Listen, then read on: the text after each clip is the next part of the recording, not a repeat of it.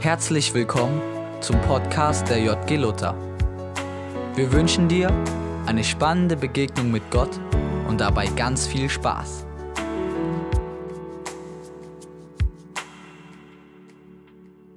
Ich habe euch ähm, als äh, kurzen Impuls ähm, als kurzen Impuls etwas mitgebracht aus der Weihnachtsgeschichte, noch 14 Tage bis Weihnachten. Und zwar habt ihr das bestimmt schon mal gehört, ähm, für alle, die schon mal beim Krippenspiel mitgespielt haben, das ist immer das, was der Engel sagt zu den Hirten. Der fängt nämlich immer an mit, fürchtet euch nicht. Und ich habe nachgelesen, ich habe es selber nicht nachgezählt, aber ich habe nachgelesen, dass in der Bibel insgesamt 365 Mal diese Aufforderung steht, nämlich fürchtet euch nicht oder man kann es auch übersetzen mit habt keine Angst. Und das Krasse ist, 365 Mal, das wäre ja ziemlich krass, weil das heißt, für jeden Tag im Jahr ist es sozusagen wie, als würde Gott uns das einmal sagen, fürchtet euch nicht. Und ich finde es total krass, ich weiß nicht, wie es euch geht. Da ihr hier seid, vermute ich mal, dass ähm, ja für euch jetzt so die Angst vielleicht vor diesem Virus nicht mega groß ist, aber schon, wenn es dann darum geht, vielleicht in Quarantäne zu kommen, da wird es vielleicht schon anders. Ich merke, oh, da habe ich irgendwie überhaupt keinen Bock drauf. Ähm, Angst beschäftigt unsere Gesellschaft total, beeinflusst vielleicht auch einfach Leute. Ich weiß nicht, wie eure Großeltern damit umgehen oder eure Eltern. Aber dort, wo es dann vielleicht schon für uns ein bisschen spannend ist, ist, wenn es um Angst um unsere Ausbildungsplätze geht, da wird es vielleicht schon ein bisschen spannender oder auch einen Schulabschluss in diesem Jahr zu machen. Das ist bestimmt nichts, worum euch Leute beneiden. Oder wie sieht es mit Studienplatz aus? Wie sieht es mit Gesundheit von Leuten aus? Ich glaube, inzwischen kennt jeder von uns auch jemanden, der Corona hat oder hatte. Manchmal hängt die finanzielle Existenz ähm, eurer Eltern oder eurer Verwandten dran. Also Angst ist irgendwie schon was, was auch mich immer wieder irgendwie beschäftigt und wo ich merke, boah, ey, also, dass ich jetzt die ganze Zeit völlig entspannt und über den Dingen schwebend bin, so bin ich nicht. Auch wenn es vielleicht nicht so ist, dass ich sage, ich habe jetzt Angst, morgen zu sterben oder so. Und deswegen will ich ganz kurz mit euch drüber nachdenken, was das heißen kann und warum Gott auch sagt, fürchtet euch nicht und was das ganz praktisch auch heißt. Ähm, also das Erste ist so, ich merke, dass Angst was mit uns macht. Ähm, ich versuche es mal so zu erklären.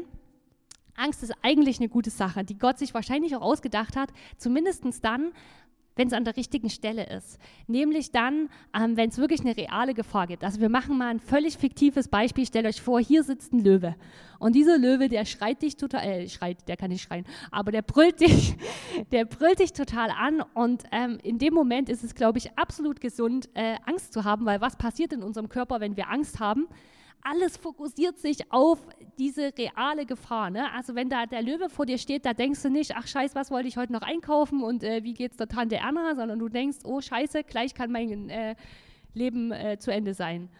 Also alles fokussiert sich auf diese eine Gefahr sozusagen. Ähm, und ähm, bei einer realen Gefahr ist das total super, weil da wird Adrenalin freigesetzt in deinem Körper und du merkst, ach, ja, ähm, jetzt habe ich alle meine Energie, die mein Körper irgendwie aufwenden kann damit, dass ich diese Gefahr, also bei dem Löwe haben wir, glaube ich, alle ein Problem, aber nimm was anderes, ne?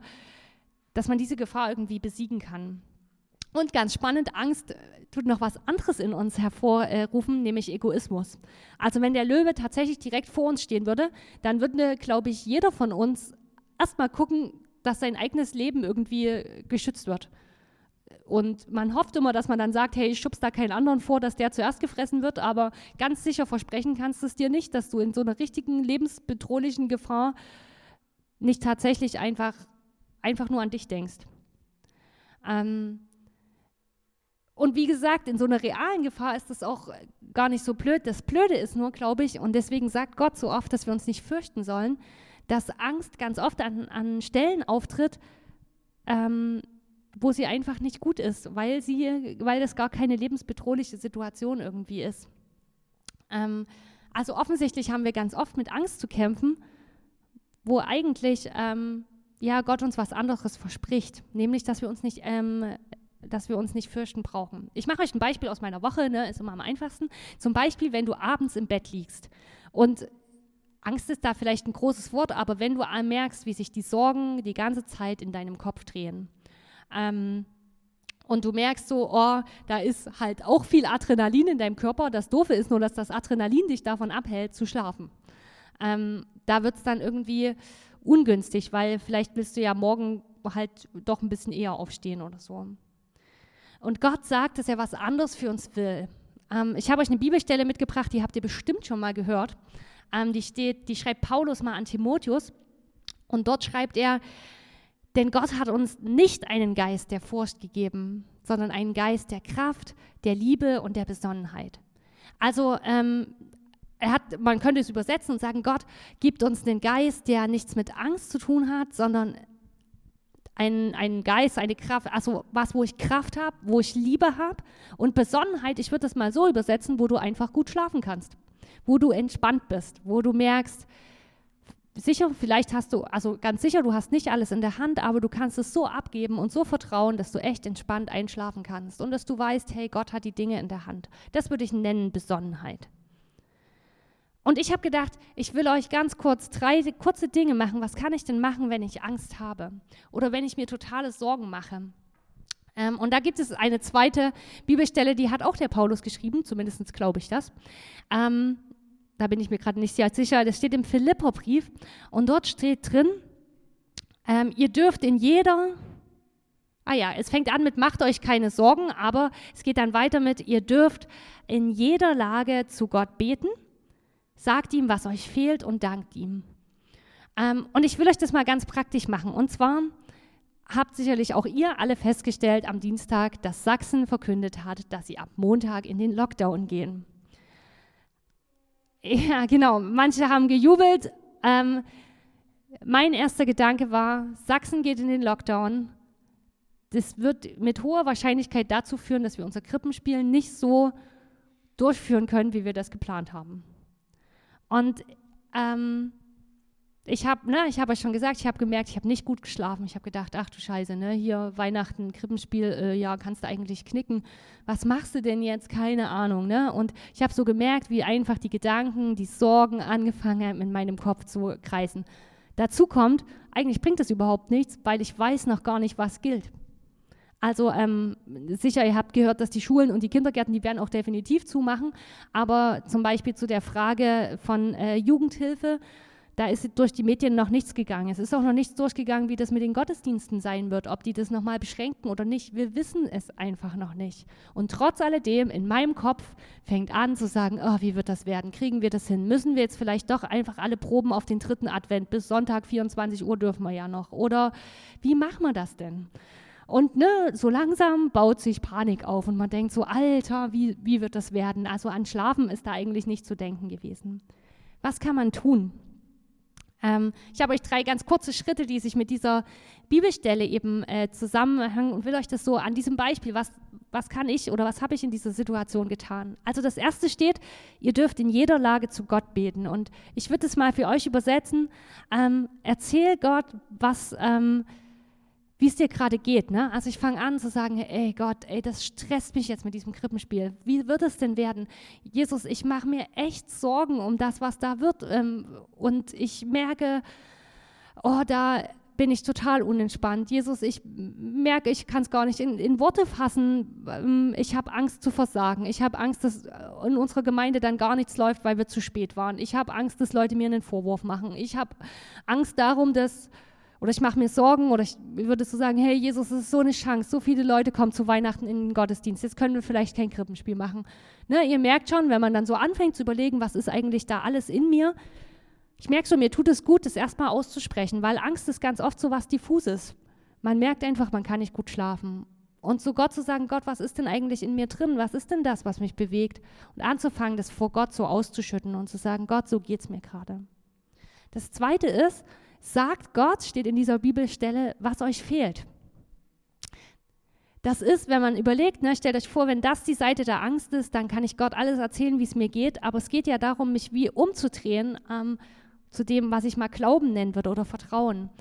Und in diesem Umdrehen, da merke ich schon, wenn ich Gott sage, was mir fehlt, dass ich Gott in den Blick kriege. Und ich kann sagen, Gott, mir fehlt in dieser Situation gerade Frieden darüber, dass du es gut machst.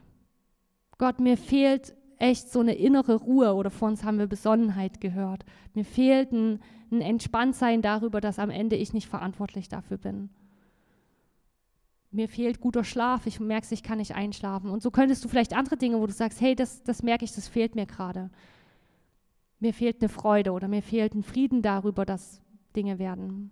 Und dann der dritte, äh, dritte Satz ist, und dankt ihm. Jetzt kannst du sagen, ey, wofür soll ich denn danken?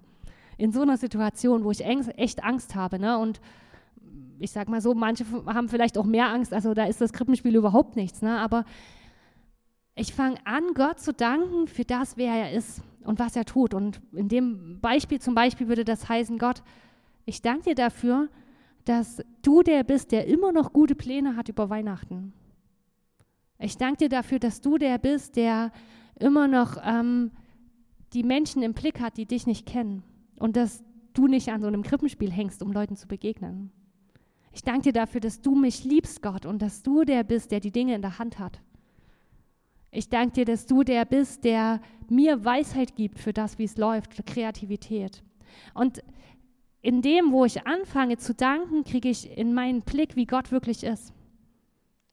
Ich kriege krieg in den Blick, was eigentlich die Wahrheit über dem ist. Und als ich das gemacht habe, diese, diese Woche, da war das nicht so, dass ich dann mit einem Schnipsen direkt super geschlafen habe. Ich habe schon auch gemerkt, dass die, die Nacht trotzdem nicht ganz so super war. Aber ich habe gemerkt, dass an dem Morgen, wo ich aufgewacht bin, dann, dass ich wirklich einen Frieden hatte. Ich glaube nicht, dass Gott, ich glaube, dass wir immer wieder auch mit Angst zu kämpfen haben und dass das auch normal ist. Und wenn ne, jemand sagt, ey, ich weiß nicht, wie ich meinen Schulabschluss machen soll oder ich weiß nicht, ob ich meinen Ausbildungsplatz verliere und dass der da nicht drüber jubelt, hey, das ist völlig klar.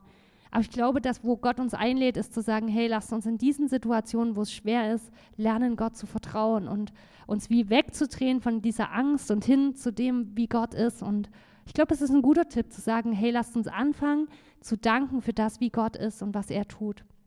Genau. Und wenn Gott sagt, fürchtet euch nicht, dann sagt er das nicht einfach nur, weil es halt gut klingt, sondern weil er auch der ist, der stärker ist als diese Angst und weil diese Dinge ja auch stimmen. Gott ist der, der es am Ende der Hand hat.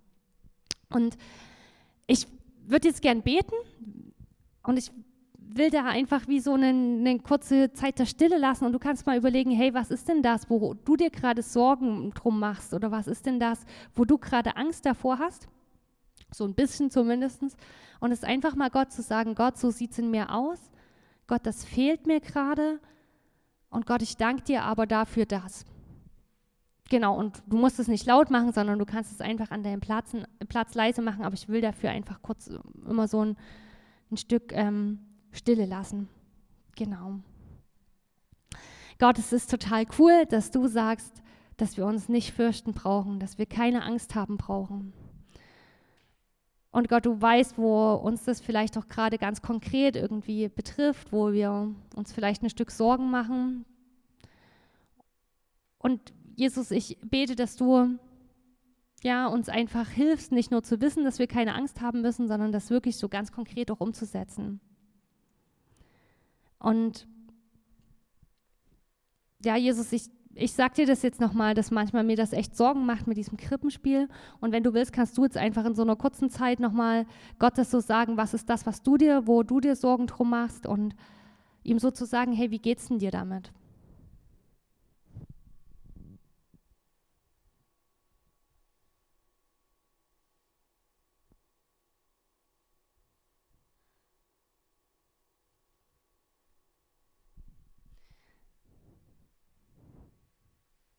Gott, und du sagst in deinem Wort, dass wir dir sagen sollen, was uns fehlt. Und ja, ich bete, dass du zu uns redest, dass wir das formulieren können, was das ist, was uns gerade in dieser Situation auch fehlt.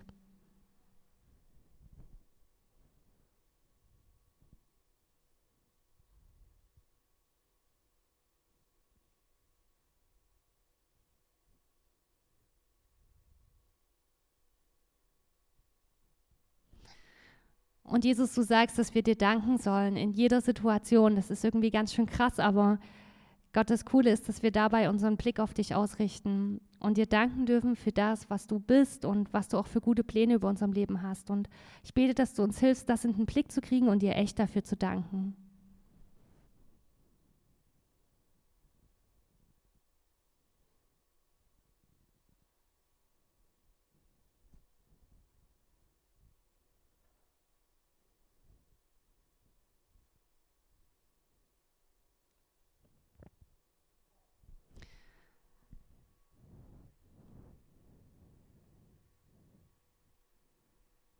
Und Jesus, in deinem Wort steht, dass du unser guter Hirte bist und dass uns nichts mangeln wird. Und egal, wie sich unsere Situation vielleicht auch gerade anfühlt, das ist die Wahrheit, Jesus. Du bist der, der uns führt. Und du bist auch der, der uns mit dem versorgen wird, was wir brauchen. Und ich bete, dass du uns hilfst, das immer wieder neu auch in unserem Alltag so hinein auszusprechen und dass du unser Herz beibringst, das auch zu glauben. Gott, du hast gute Pläne über unserem Leben und ich bete, bitte dich, dass du uns beibringst, ja, dir echt doch zu vertrauen. Danke für diesen Abend, Jesus, danke für diese Zeit. Danke, dass du der bist, der für uns kämpft, an unserer Seite kämpft. Und ich bete, dass wir das erleben. Amen.